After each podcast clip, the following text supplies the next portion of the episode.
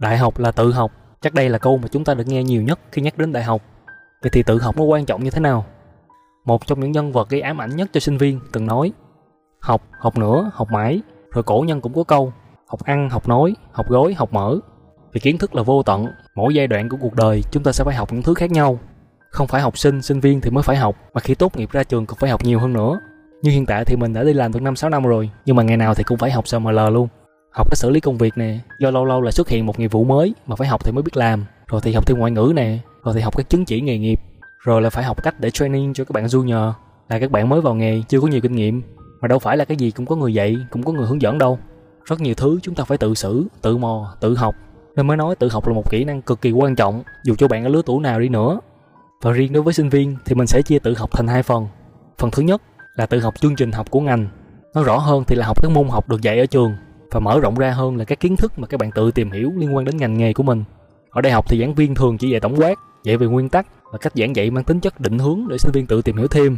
Nên là nếu các bạn chỉ dựa vào lời giảng của thầy cô, nói bao nhiêu, nghe bấy nhiêu, không tự phân tích, không phản biện và không tự học thêm ở nhà thì chỉ nắm được cái phần khái quát của vấn đề, không thể hiểu sâu vào chi tiết được.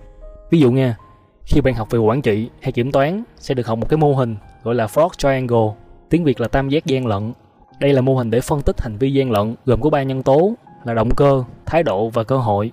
Thầy cô sẽ lần lượt nói khái quát về ba nhân tố này. Ví dụ, ở nhân tố cơ hội thì đại loại kiểu, trong một doanh nghiệp thì cơ hội để một người thực hiện hành vi gian lận. Đó là do quy trình chưa chặt chẽ, do hệ thống kiểm soát nội bộ chưa hiệu quả, hoặc là do sự phân chia trách nhiệm giữa các vị trí chưa phù hợp nên tạo kẽ hở cho gian lận. Nghe thì có vẻ hiểu hiểu đó.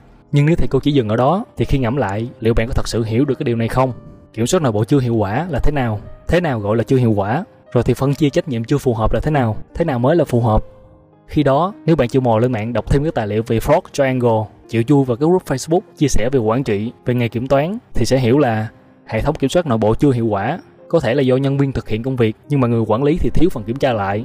Bộ phận kiểm soát nội bộ của công ty chưa thực hiện đầy đủ các chức năng kiểm soát, không thực hiện đánh giá lại quy trình định kỳ để tìm ra sai sót hoặc cái phân chia trách nhiệm chưa phù hợp, tức là có thể quy trình giao cho một người làm cùng lúc nhiều nhiệm vụ dễ gây ra việc gian lận.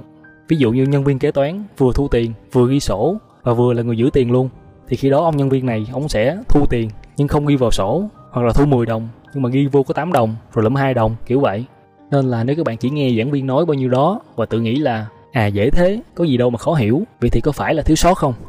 Bây giờ nè bạn tự gợi lại một kiến thức nào đó mà bạn nghĩ là mình hiểu rõ về nó và tự hỏi what why when how? Xem là mình có trả lời được cái câu hỏi này không? Vì vậy nên ngoài việc nghe thầy cô giảng, thì mình phải tự thực hiện thêm rất nhiều những hành động khác nữa thì mới hiểu sâu được kiến thức. Mình sẽ nói chi tiết ở đoạn phương pháp học bên dưới. Rồi phần thứ hai là tự học thêm các kiến thức khác. Kiến thức khác ở đây là gì? Đó có thể là những thứ mà các bạn yêu thích hoặc là có hứng thú. Vì cơ bản, cuộc đời đâu chỉ có học và làm, phải dành thời gian cho sở thích, cho đam mê của mình nữa chứ. Và nếu những cái thích thú đó của mình mà còn giúp ích được cho công việc sau này nữa thì tuyệt vời. Còn không thì cũng không sao, giải trí thôi. Ví dụ như bạn thích nấu ăn thì bạn học thêm nấu ăn hoặc bạn học ngành kỹ thuật nhưng lại thích kinh doanh thì lên mạng học thêm về kinh doanh. Hoặc bạn học kinh tế nhưng lại thích công việc của một designer thì lên mạng học các khóa về thiết kế, về photoshop hoặc là edit video. Cứ hỏi chị google, thứ gì cũng có. Học những cái mình thích chắc chắn bạn sẽ học được dễ dàng và hiệu quả hơn việc suốt ngày nhồi nhét mớ lý thuyết khô khan ở trên trường. Và biết đâu thì những kiến thức này sau này lại có thể giúp bạn kiếm được tiền thì sao? Ngoài ra, các bạn cũng nên tự học thêm về ngoại ngữ và kỹ năng. Xác định trước cho mình một mục tiêu.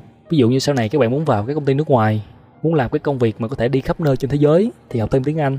Muốn sau này làm việc hiệu quả, thăng tiến nhanh trong công việc thì học thêm kỹ năng giao tiếp, kỹ năng làm việc nhóm, kỹ năng thuyết trình. Cũng có những khóa học dạy các kỹ năng này luôn. Nhưng các bạn hãy nhớ là quan trọng là phải sắp xếp, cân bằng thời gian giữa các việc học này nhé.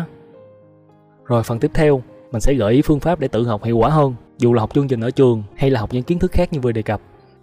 Bước đầu tiên, đó là nghe và đọc.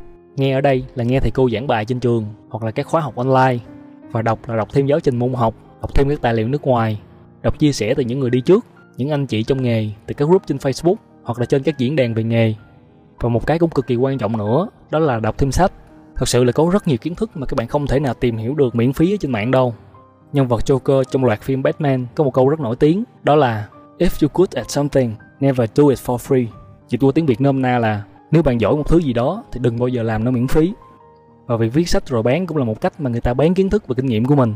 Nên có nhiều thứ hay ho mà các bạn chỉ có thể tìm qua sách thôi. Hoặc các khóa học online cũng là một kiểu để bán kiến thức và kinh nghiệm như vậy. Rồi cái thứ hai là phản biện. Phản biện có thể hiểu đơn giản là phân tích và đánh giá thông tin.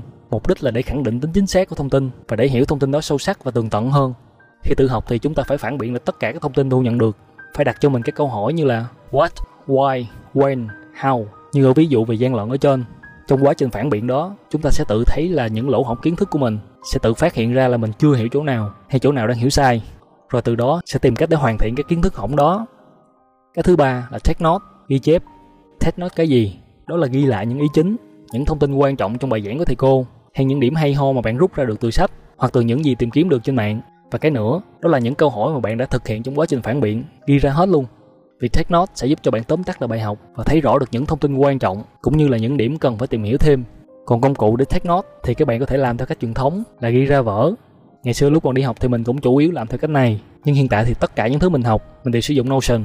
Notion là một phần mềm bạn có thể sử dụng trên máy vi tính, trên điện thoại hay là tablet đều được. Nó sẽ giúp các bạn take note và quản lý bài học hiệu quả hơn. Quan trọng hơn nữa là nó có thể giúp lưu trữ kiến thức được lâu dài hơn. khi vào vở thì cũng sẽ có lúc bạn bỏ quyển vở đó đi, nhưng mà Notion thì không nó vẫn cứ ở đó. Khi nào bạn muốn xem lại thì cứ mở lên là xong. Việc tìm kiếm thông tin mà mình đã take note cũng tiện hơn là lật từng trang vở. Nếu bạn nào muốn tìm hiểu chi tiết về cách sử dụng Notion cho việc học tập thì để lại comment cho mình biết. Mình sẽ cân nhắc để làm một video riêng. Rồi, cái thứ tư, đó là ôn tập. Theo nghiên cứu của nhà tâm lý học người Đức Homan Ebbinghaus thì một kiến thức mới mà chúng ta học sẽ vơi dần theo thời gian với tốc độ cực kỳ nhanh. Tạm gọi đây là đường cong quên lãng thì các bạn sẽ thấy kiến thức vơi đi chỉ còn 33% sau một ngày và sau 31 ngày thì chúng ta chỉ còn nhớ được có 21% thôi. Vậy thì vận dụng đường cong này để ghi nhớ như thế nào? Hãy ôn tập lại kiến thức này ở những đoạn mà bạn cho là đứt gãy nhiều nhất. Ví dụ sau một ngày nó còn 33% thì bạn ôn tập lại để nó quay trở lại 100%. Rồi ôn tiếp lần thứ hai sau 6 ngày, lần thứ ba sau 10 ngày, ví dụ vậy. Mỗi lần bạn ôn thì sẽ làm cho đường cong này ngày càng thoải hơn, nghĩa là kiến thức sẽ được ghi nhớ lâu hơn. Vì thế, thay vì gom tất cả mọi thứ ôn một lần rồi thôi thì hãy chia nhỏ ra, ôn theo từng quãng như vậy, kiến thức nó sẽ được lưu trữ dài hạn. Rồi đó là bốn bước để tự học hiệu quả hơn các bạn có thể tham khảo và điều chỉnh cho phù hợp với style của mình. Mình sẽ tóm tắt lại ý chính của video này để các bạn dễ nắm. Thứ nhất, việc tự học gồm tự học theo chương trình học trên trường và tự học thêm các kiến thức khác. Tự học trên trường thì gồm các phần kiến thức liên quan đến môn học và tự tìm hiểu thêm các kiến thức liên quan đến ngành nghề. Còn tự học các kiến thức khác thì gồm những lĩnh vực mà bản thân mình thấy hứng thú, học thêm ngoại ngữ và kỹ năng. Thứ hai, phương pháp học gồm 4 bước. Bước 1, nghe và đọc. Bước 2, phản biện. Bước 3, ghi chép. Và cuối cùng là ôn tập. Rồi, đó là tất cả những gì mình muốn chia sẻ. Nếu muốn tìm hiểu chi tiết hơn về vấn đề gì, thì các bạn cứ để lại comment nha.